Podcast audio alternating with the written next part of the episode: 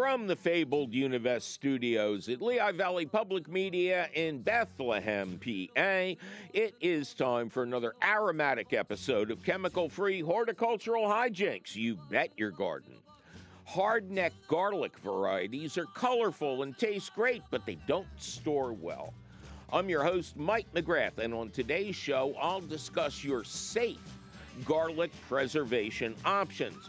And of course, we'll take your telecommunicated questions, comments, tips, tricks, suggestions, and blessedly brief belligerencies. So keep your eyes, ears, and or psychic protuberances right here, cats and kittens, because it's all coming up faster than you inviting friends over for dinner, just so you can say, would you like some fresh garlic with that? Right after this. Support for You Bet Your Garden is provided by the Espoma Company, offering a complete selection of natural organic plant foods and potting soils. More information about Espoma and the Espoma Natural Gardening Community can be found at espoma.com. Welcome to another thrilling episode of You Bet Your Garden, broadcasting from the Univest Public Media Center in Bethlehem, PA.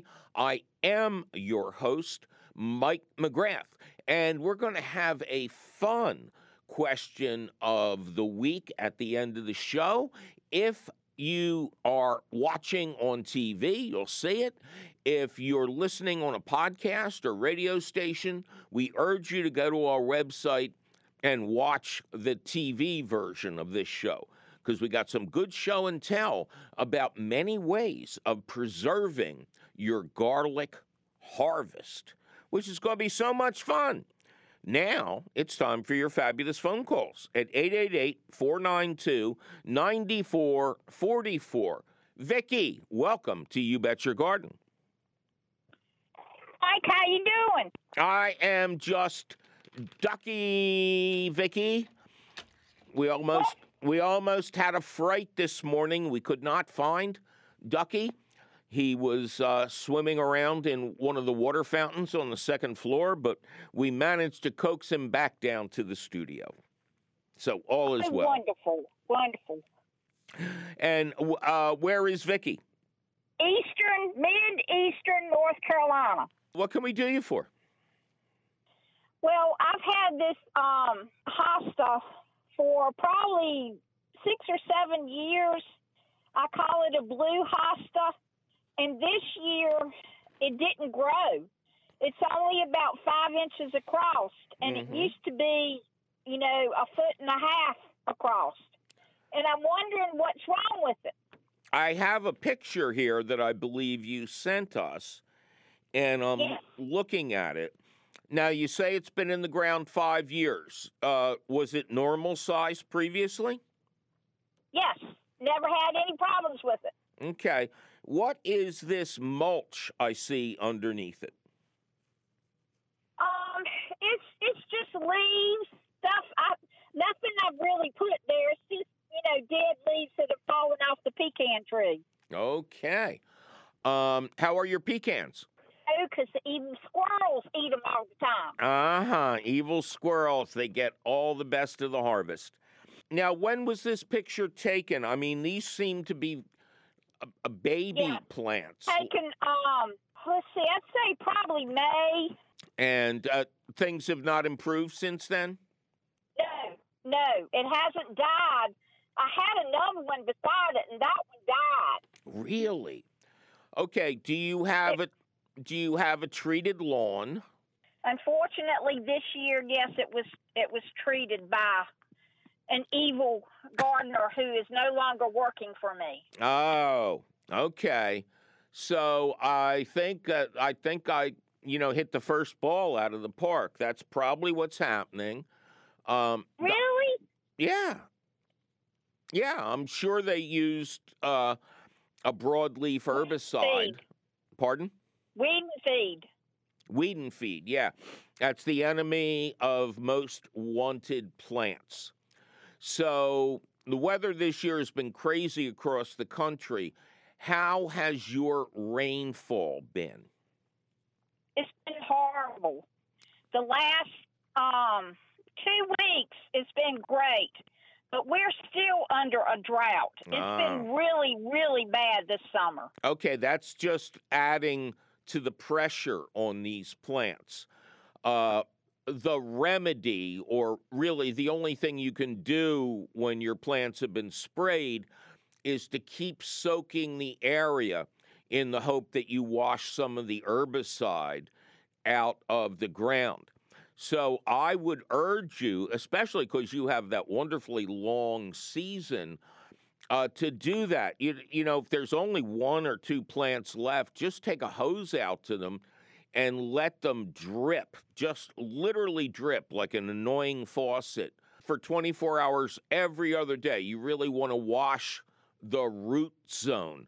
And it would probably be a good idea to rake up this um, um, kind of mulch, that accidental mulch, and uh, compost that and you replace it with real shredded leaves.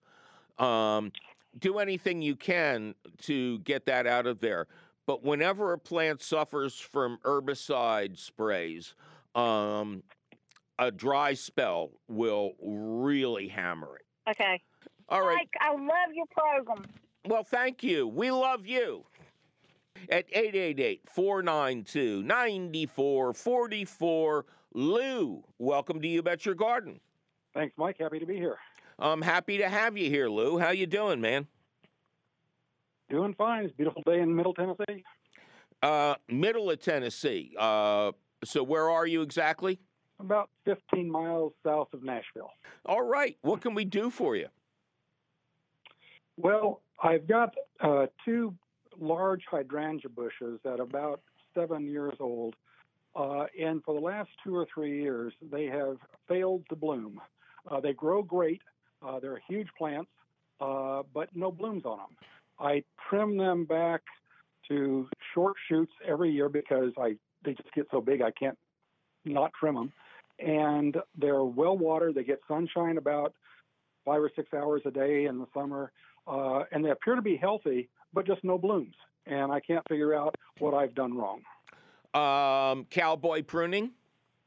Could Yes, could that be a possibility? it Um, could be. Yeah. One of my favorite moments on this show is I had uh, a guy on who was the director of something at one of our local arboretums. And he was coming on to discuss hydrangea pruning because it confuses the heck out of lots of people. And I said, Ah, I'm so glad to have you on. So many people don't know anything about pruning hydrangeas. And he goes, Neither do I. Every every year they surprise me. So we talked and we talked and we talked, and between the two of us, we came up with what I believe is a truly new technique. First of all, at the end of the season, don't touch the plants. And in the beginning of the next season, you know, hydrangeas are not the first plants to bloom. They kind of follow the spring bulbs. Right. So as your hydrangeas uh, proceed, don't touch them and then watch. I suspect that you will start to see flower buds appear. Now you have to be patient. Just let those flower buds continue to progress until they're open or just about open.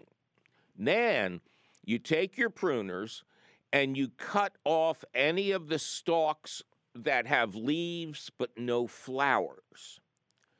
Okay. And right. that will shorten the plant to some degree, but it will also make it look like you have three times as many flowers because there aren't all these gigantic leaves in the way. Some hydrangeas bloom on old wood, wood that has existed for a year or two. Some hydrangeas bloom on new wood, woody stems that Mhm. appeared for the first time that season. Every time you think you know what you got, it proves you wrong. So you can't depend on that.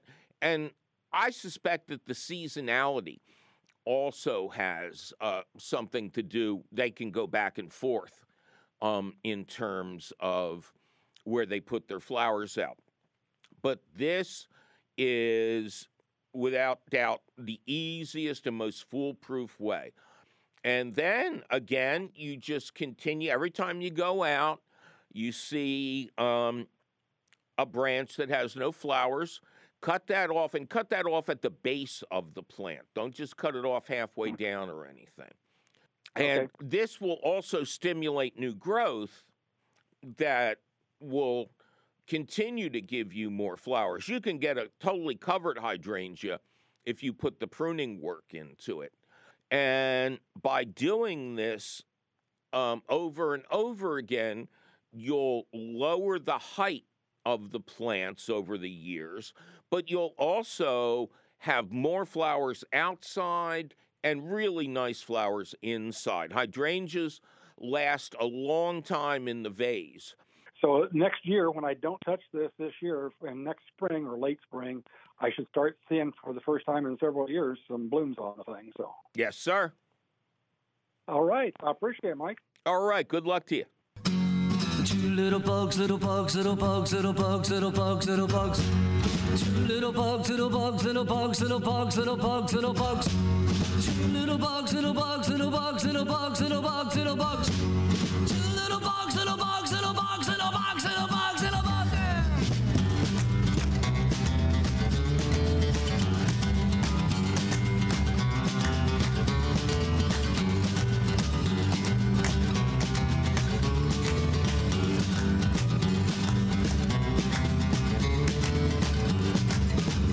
Little bug, little bug, little bug, little bug, little bug, little bug.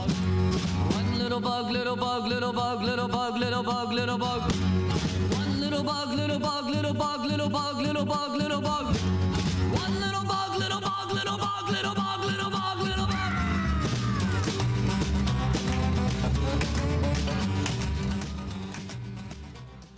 Well, it's time for me to take a little break and remind everybody out there that it is still prime time for fall planting of crops like garlic, salad greens, and onions in most of the country. So get out there and get growing. I'm your still growing host, Mike McGrath, and you're listening to You Bet Your Garden from the Univest studios at Lehigh Valley Public Media in Bethlehem, PA.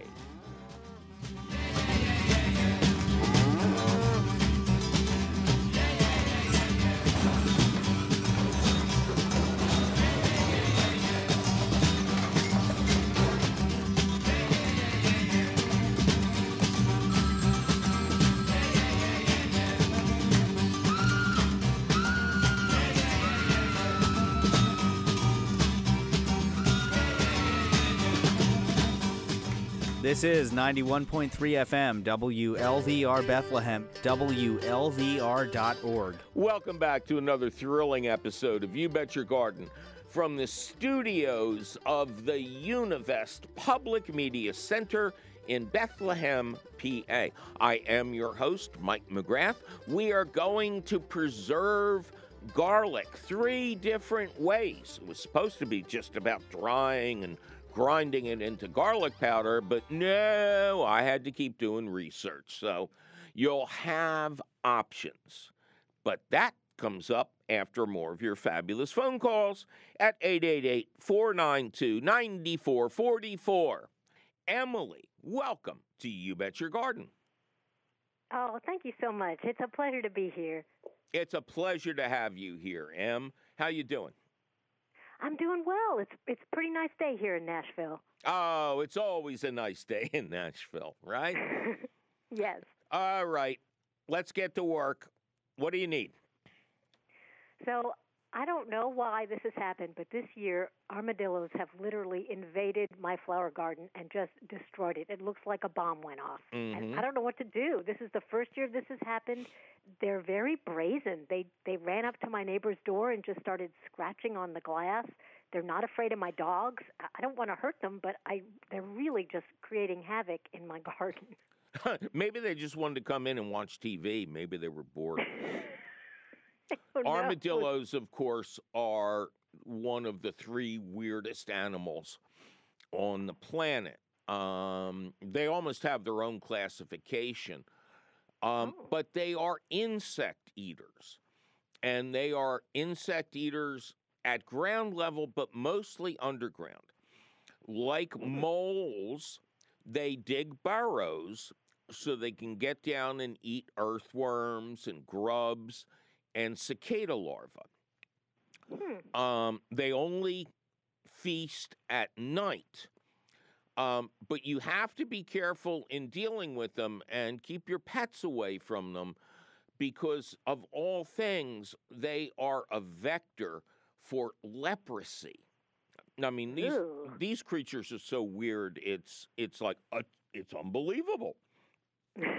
So, the first thing I want you to do is I want you to go to the website of my dear, dear, dear friend, the Dirt Doctor, Howard Okay. Garrett. Now, he's uh, he does what I do, but he does it in Texas. And Oh. Texas has a lot of armadillo problems.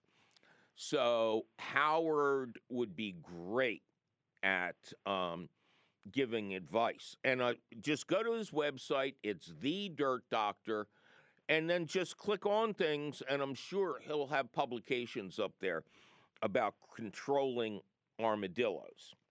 oh, good. Now, what I remember is you can trap them by using a have a heart trap. Are you familiar with those? I'm not. It's it's it's an animal trap that the animals go inside and then the door shuts down and they're inside but they're not hurt yet. Okay. And what you would do is get a have a heart. Uh, believe me, if if you have armadillos, so do your neighbors. So uh, go to a home center or hardware store and say you want uh, a have a heart trap big enough for an armadillo. Okay. And then what you would do is you would bait it with rotten fruit. They don't eat the rotten fruit, but the rotten fruit will attack, attract a lot of insects that will therefore Oh. attract the armadillo. Should this occur again in the future, go out there the next morning wearing good gloves and collect um, the unearthed flowers and bring them in and put them in vases. Well, A lot of people a lot of people don't know that it's an old florist trick. You can preserve peonies in a refrigerator for months. Really? Yes, you Months? you cut the blooms with a good amount of stem. Um, you moisten newspaper, and then uh, spritz it again with a mister on the outside, and then put it in the coldest part of your refrigerator, and you know you'll might be able to put them out on the table at Thanksgiving. Wow. That's amazing. Um, the problem is if you do trap them, you can't relocate them. That is a- Oh. that is against Texas law, and I would imagine it's against the law in Tennessee. Um, Okay. So my two, uh, have you tried any repellents? No, I, I did have like a little fence put up, but it wasn't 18 inches down, and they just pushed it aside and barged on in. Yeah, of course. They're good at that.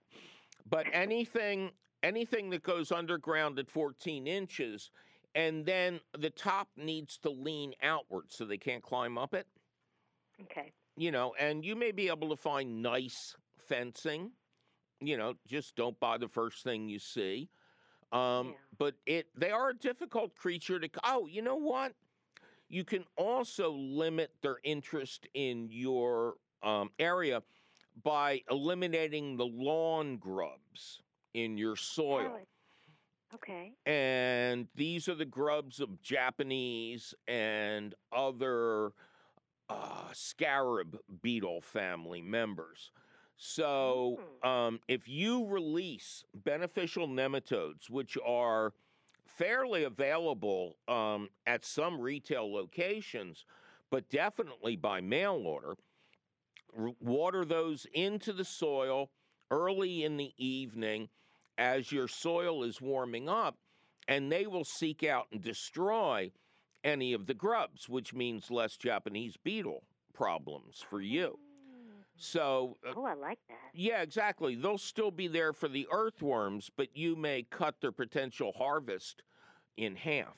But Sounds like the way to go. yeah, get in touch with my friend Howard, dirtdoctor.com. He knows a lot about armadillos. Well, thank you so much, Mike. My friend Brenda and I listen to you every Saturday morning, and we just appreciate all the great advice you give everybody. I love being on the air in Nashville and Memphis. It is just, just brings me joy. Yay! All right, Well, come you, ta- visit us sometime. you take care. Thanks, you too. Bye bye. Bye bye. 888 492 9444. Dennis, welcome to You Bet Your Garden. Hello, Mike. How are you? I am excellent.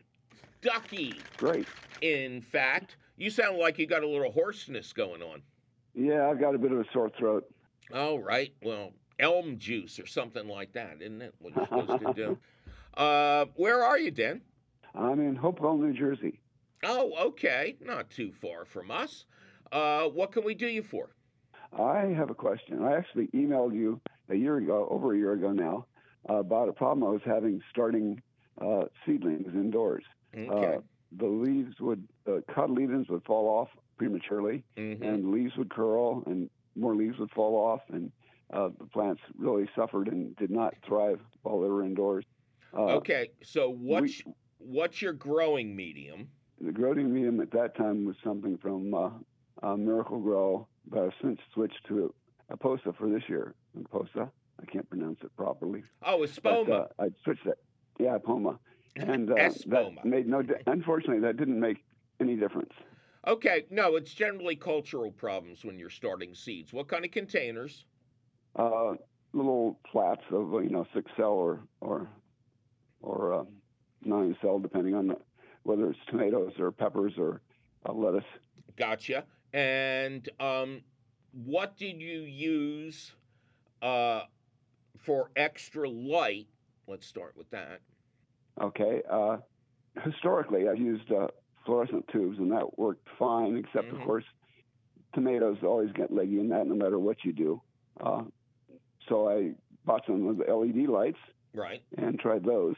And the one thing that's been constant across the two years is I used the LED lights, and I'm beginning to believe that uh, maybe they're too intense for the plants, even though I kept them two feet away, as the, I as the instructions said to do. I'm so happy to have you on right now because I had used for many years four tube, four foot long fluorescent fixtures, and they Mhm. gave me perfect starts. And then I got fascinated with these quote garage lights, these quote deformable LEDs with wings. And I lost my whole crop of seedlings uh, this spring. They just burnt to a Uh-huh. crisp. Uh, they Yeah. are surprisingly hot for LEDs. And as you may realize, uh, starts simply want bottom heat until they sprout. And then they're not that sensitive about heat as long as it's like 55 to 70. Um, but I lost, and, and I'm serious, I lost my entire crop. I had to go out and, gr- uh, had to go out and, gr- uh, I can't talk today. I've been away too long. I had to I had to go out and buy started plants, and then I I noticed that uh, you know I was able to rescue some shipwreck survivors and grow them out, but they were they were struggling for a while. So I'll have a great late crop of tomatoes, but I'm going to have to reevaluate those LEDs. Um, there is a lot of heat coming off those things. So at the very least, I got to set up a fan in there. Uh, Yeah, to, yeah. Well, I did have a I did have a fan, but that didn't uh, didn't seem to help. okay, the symptoms Maybe, you're maybe it made it worse. No, no, no, no. Um, matter of fact, there's an old technique I haven't mentioned in ages. Uh, when you have a lot of tomato starts all in a row or all in the same basic area, you take an index card and gently, I don't know, knock them over with it. you know, I don't, Yeah. don't know how Yeah. you gently knock anything over, but you uh, you kind of semi abuse them, and then their natural instinct is to become stronger. So that used to be something that a lot of seed starters did. I haven't heard it mentioned in years. Well, the symptoms you described to me are the symptoms of overwatering. Uh-huh. Uh Yeah, that that made would make sense to me too, except that the uh, the root balls in the in the plants seem to be very good. I mean, Mhm. they fill up the pot and uh, you know come out and I mean a few of them didn't because the ones that were really badly affected just were just badly affected everywhere.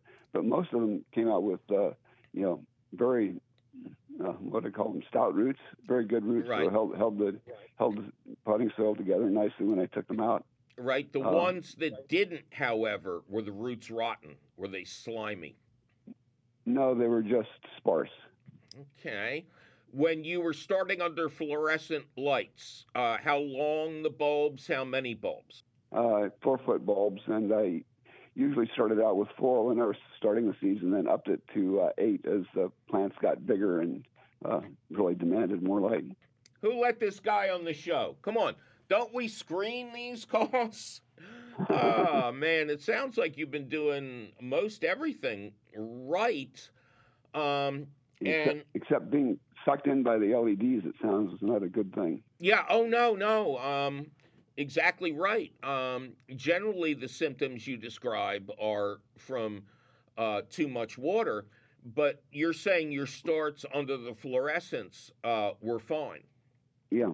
We were sucked in Yeah, I by mean, I've been- late night TV ads, man. yeah, yeah, right. If must you're if I've you're up after ten o'clock at night, hide your credit card.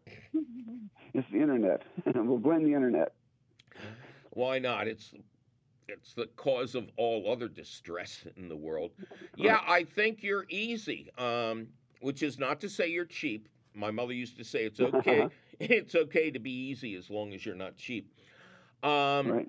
But I think next year I'm going to go back to my main crop being under four tube fluorescence fixtures, four feet long, and Right. um, I'll experiment on a small basis with these um, deformable LEDs. It's just possible that they need to be like six feet away from the plants or something. Right. It is pretty bright in there when they're on. Well, generally plants like bright light when they're getting started, you know. Otherwise, they can get leggy. Uh, one piece of advice I can give you if you haven't been doing this already. Um, well, first of all, you and I are both going to go back to fluorescence. And yeah, it sounds that way. yeah, and if you haven't done so already, buy new bulbs Right. because over the course of even one season of seed starting, uh, fluorescent tubes lose a lot of their luminosity, even though they Mhm. look just fine. Right. That's all I got. Yep. That's all you got. Okay. That's I, all I did got. have one thought. Go ahead. I did have one thought. I thought I thought perhaps my water softener was uh, was uh, Oh, misoperating, and I was I was salting the plants. So this summer, when I was starting some uh, lettuce seeds, I just did them in my little window greenhouse Uh-huh. and used uh, you know one with one with water softened water, one with not, and one with bottled water, Mhm. and they looked exactly the same. Huh. So, so I can't blame I can't blame the water. and you were using the water softener water when you had success before. Yes, but I- you know water softeners are mechanical things and they can fail. Well, I blame the LEDs, although I do advise people who have water softeners to collect rainfall uh, for their Mm-hmm. starts. It's not that hard to do. You don't need massive amounts, and there's n- nothing better than real rain. Right. It- and I can also I can tap off before the the water softener to get the water too, so I don't have to. Uh, That sounds like a don't have to lot of in the middle of the winter. That, that's easier because it's all I got to do is turn the tap. I don't, you know, my outdoor my outdoor hoses are all uh, not water softened. oh, that's good. Well, you could, yeah, just use that water. Yep. All right, man. Good luck So to that- you in the spring. You All right. make me feel better about my losses. and let it be a lesson to everybody out there. You can be doing this stuff for 35 years, and Right. every once in a while, you're going to try something new, and you're going to realize you didn't need anything new. yeah, yeah. And actually, I've been doing this for probably closer to 50 years. With maybe a couple odd years where I missed because of, uh, you know, I was younger then and moving around a lot. Uh huh. I'm older than that now. All All right. right. Well, thank you, sir. well, thank you. You take care. Bye bye. All right, you too. Bye bye. Well, it's time for me to take another little break and remind everybody once again that the time to collect and shred fall leaves will soon be here. So get ready. A mulching mower is great for taking care of leaves on your lawn, but for the other places on your property, you should use a rechargeable leaf blower with a vacuum setting and collection bag. There's no bending, no raking. The machine sucks up the leaves, shreds them, and deposits the shredded leaves in the shoulder bag for compost making and easy mulching. I'm reasonably easy Mike McGrath, and you're listening to You Bet Your Garden from the Univest studios at Lehigh Valley Public Media in Bethlehem, PA.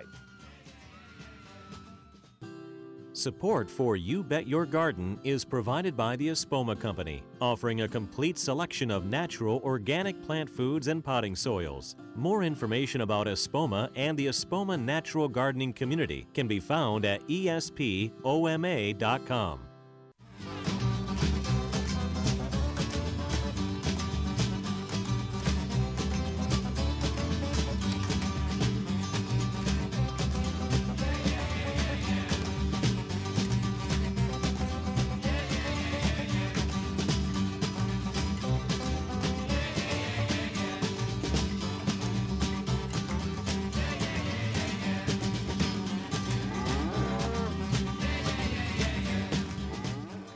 Welcome back to another thrilling episode of You Bet Your Garden, broadcasting from the Univest Public Media Center in Bethlehem, PA. I am your host, Mike McGrath, and we're in the stretch now, cats and kittens.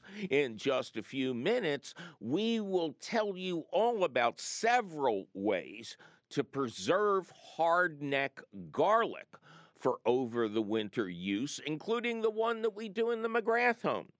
But before that, a couple more of your fascinating phone calls at 888 492 9444. Carlos, welcome to You Bet Your Garden. Thank you. Thank you for having me on. Oh, thank you for being had, Carlos. How are you? I'm fine, thank you. And you, you, uh, you sound, uh, as you say, ducky. Yes, I am Ducky. My du- we Ducky disappeared this morning. We had to search the building for him. Oh, Yeah, he's playing in a Wow. water even fountain. in yellow. yeah, he's playing in Oh. a water fountain on the second floor. Um, and where are you, Oh. Carlos? I'm from a city called Mississauga in Ontario, Canada. I don't know if you know it. I know Ontario, that's for sure. I've been Uh, up there. Uh, I up- guess you would. You, go ahead. would you know Toronto, Ontario? Uh, closely close. It's the next major city next to Toronto, Ontario, in Ontario. Yeah, I tend to think of Ontario as closer to the middle of Canada. Yeah, Ontario is a province. It's like a state. in- Right. In the United States, it's like uh, yeah. But Ontario has many uh, what we call uh, cities and municipalities. Yeah, it's a And big area. Mississauga is uh, is a major. Yeah, it's oh yeah. I think it's bigger than. I think it might be as big as New York State. Oh, don't hold me on that though. All right, Yeah, so pretty big up here. what can we do for our friend uh, north of the border? Yeah, uh, we started having here in May. Uh, the the city of Mississauga started spraying uh, the leaves on the trees. Uh, normally, I wouldn't be uh, worried about it, but I, I've I've taken to harvesting the the tree tree leaves, Mm-hmm. as you suggest, for compost every winter. I've done it now for two two years, and this year they started to uh, spray the leaves. And I, and I remember you heard saying one time that it's the safest compost because nobody goes up there and spray it to with insecticides or anything and, and look at this it happened so but uh uh, they sprayed it with uh, they call it a BTK. Oh, It's called a Bacillus Bacillus thur- thuringiensis. Bacillus thuringiensis kurstaki strain. Yes. Um, yeah, and it has different names too. And it, well, it's for the, the gypsy moth we're trying to get rid of up here. Oh, okay. That makes perfect sense. Gypsy moths are ravenous caterpillars that can not only defoliate Right. trees, but they ex- uh, they poop out so much frass um, that they actually contaminate rivers and streams with E. coli. So uh, Oh. they're nothing to wow. play around with. BT. Mhm. This is the most basic form of BT.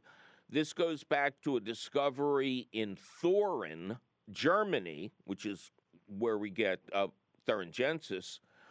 Um, there was this little town where everybody went to buy their bread because it was the only bread they could find that didn't have, quote, worms in it. Uh, you know, like pantry moth Oh. larvae. That would And be a starch. and people were happy, um, thinking this must be the most perfectly processed grain around, but it wasn't. The bakers were lazy.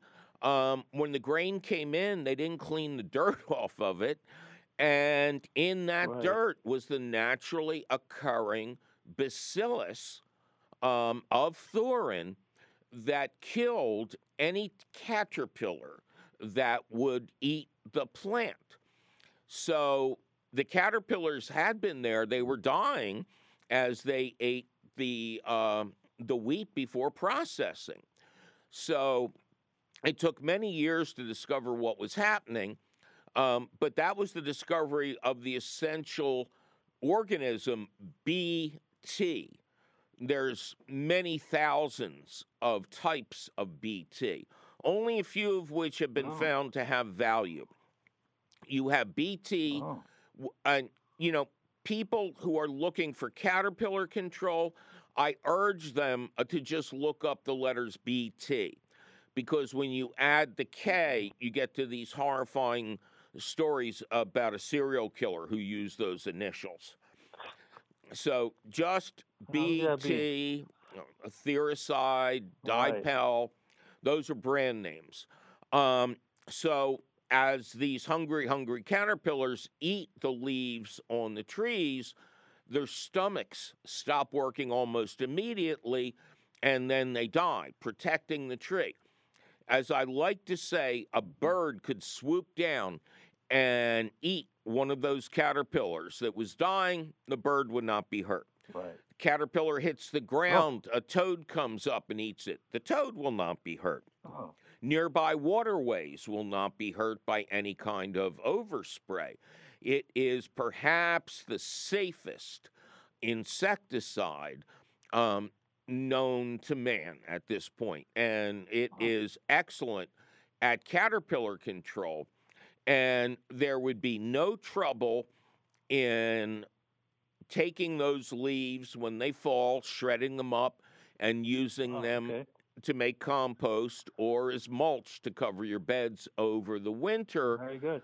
And um, uh, the, you know, the only thing I can think of is if some ca- uh, some moth laid its eggs in your compost bin, uh, the caterpillars wouldn't survive.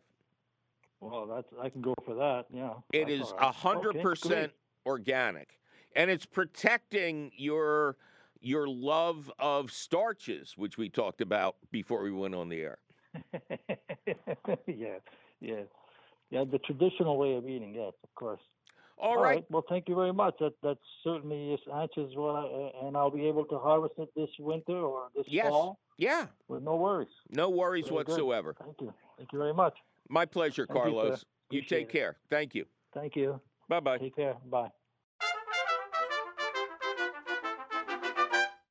As always, like Thanos, it is inevitable. It is time for the question of the week, which we are calling Pulverize Your Garlic. And at least a small portion of the answer will contain those instructions. It has been well established that I am gaga over hardneck garlic.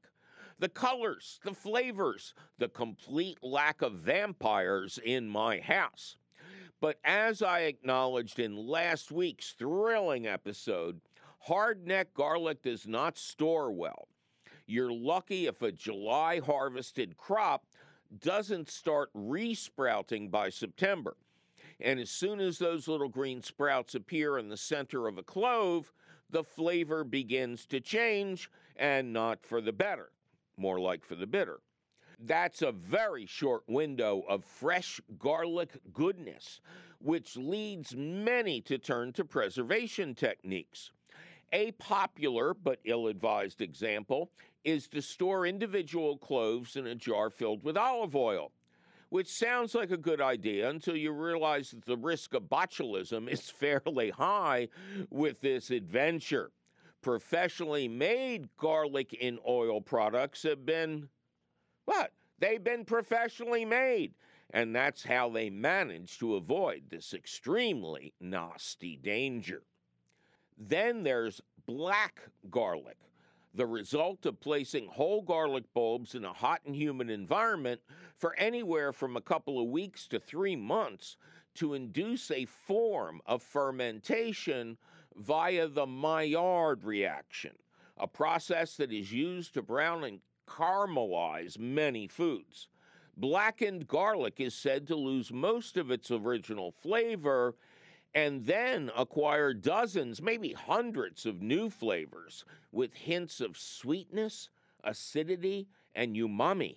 The site WebMD praises the positive health benefits of black garlic, citing its high level of antioxidants and its ability to potentially fight off cancer, especially colon cancer, dementia, Alzheimer's disease, liver problems, high cholesterol, and high triglycerides, to name just a few. They also provide the easiest and most straightforward recipe for making it yourself. We'll provide a link to their article and recipe with this question of the week when it's posted at the Gardens Alive website. Hey, you know, I still have a bunch of unbroken heads. I think I should try this myself. But as fascinating as this subject seems, it is not a solution to the long term storage problem. So it's back to the alleged topic for today. To recap last week's diatribe, the garlic bulbs you harvest should be big and fat and covered by a paper like wrapper. They should be cured for about two weeks in a cool, dry location out of the sun and turned frequently while enjoying exceptional air circulation. Underneath a ceiling fan or in the path of a regular oscillating fan would be ideal. About a week after it's done curing, cut the leaves and stalk off, brush the dirt off the bulbs, and go to work.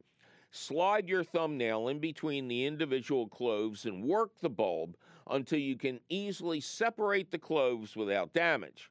Now, don't worry if the outer skin comes off a few cloves. Just set them aside for cooking or for the grinding we will finally explain shortly. Same for small cloves. We're only after the big ones right now. Figure out how many cloves you want to plant this fall for next year's harvest and set aside that number of big ones for your replanting. Then pause in the cracking of the remainder of the bulbs apart while you figure out whether you want to gift some or try to make black garlic. Don't use cloves to make garlic infused vinegar. The master of Pocono garlic vinegar production, the late Frank Pollock, explained that he only used the green leaves from his harvested garlic to make his legendary concoction. After you're done that, separate out the cloves from the remaining heads and set aside the largest ones. If any are bigger than the cloves in your planting hoard, swap them out. Always plant your largest cloves. Use the smallest ones for putting up, like now. You're going to need a food dehydrator for this next step.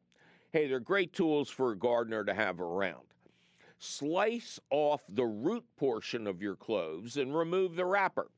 Rubbing the cloves around in a bowl of water makes this easy. Then slice the cloves into chunks and place them on one of the drying racks. Depending on the device, the chunks should be good and dry in a few days. Make sure they are bone dry. If any feel a little rubbery, keep drying. Now, place some of the dried chunks in glass jars with a few of those desiccating pouches that come in bottles of vitamins and such. Tighten the lid and store it in a cool, dry, dark place. Like whole coffee beans, you'll grind these up as needed for absolute freshness. Now, select a clean spice jar with a shaker lid insert. Remove the insert and drop in a couple of them desiccating things. Then grind up the rest of the dried cloves in a dedicated coffee grinder that has never been used for coffee. Come on, buy a cheap one or make a lucky find at a flea market or thrift store. Grind your garlic into a powder. Use a little funnel to get it all in the jar. Replace the insert tighten the lid, and store out of direct sun on your dining room table. Then, when you want to add garlic to a dish, you just shake it on. The flavor is thousands of times better than commercial garlic powder and will wow your guests. If you have a lot of garlic, label a few jars for holiday gift giving. And whenever you visit anybody, Ask if they have any old spice jars.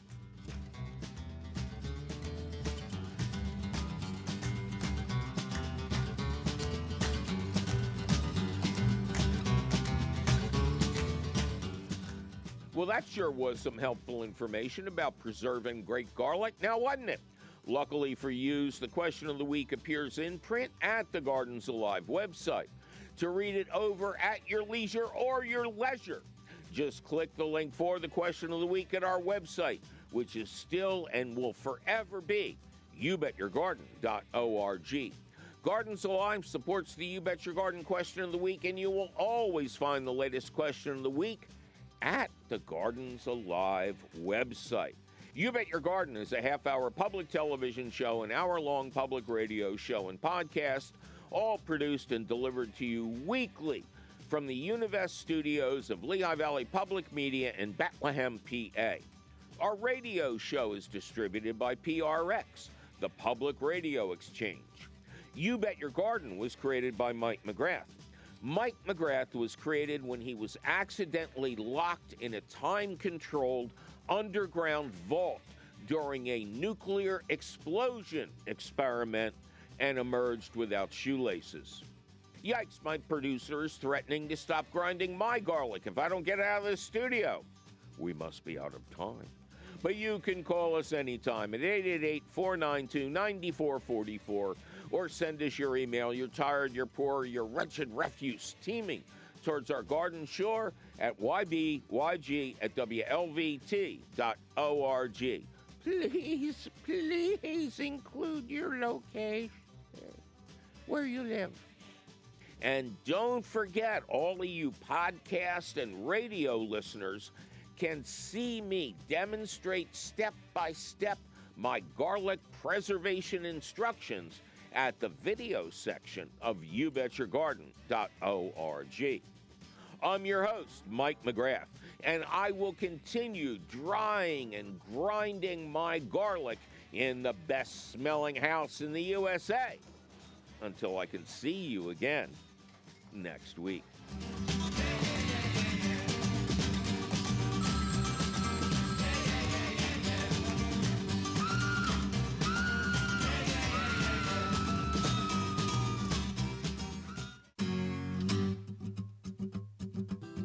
Support for You Bet Your Garden is provided by the Espoma Company, offering a complete selection of natural organic plant foods and potting soils. More information about Espoma and the Espoma Natural Gardening Community can be found at espoma.com.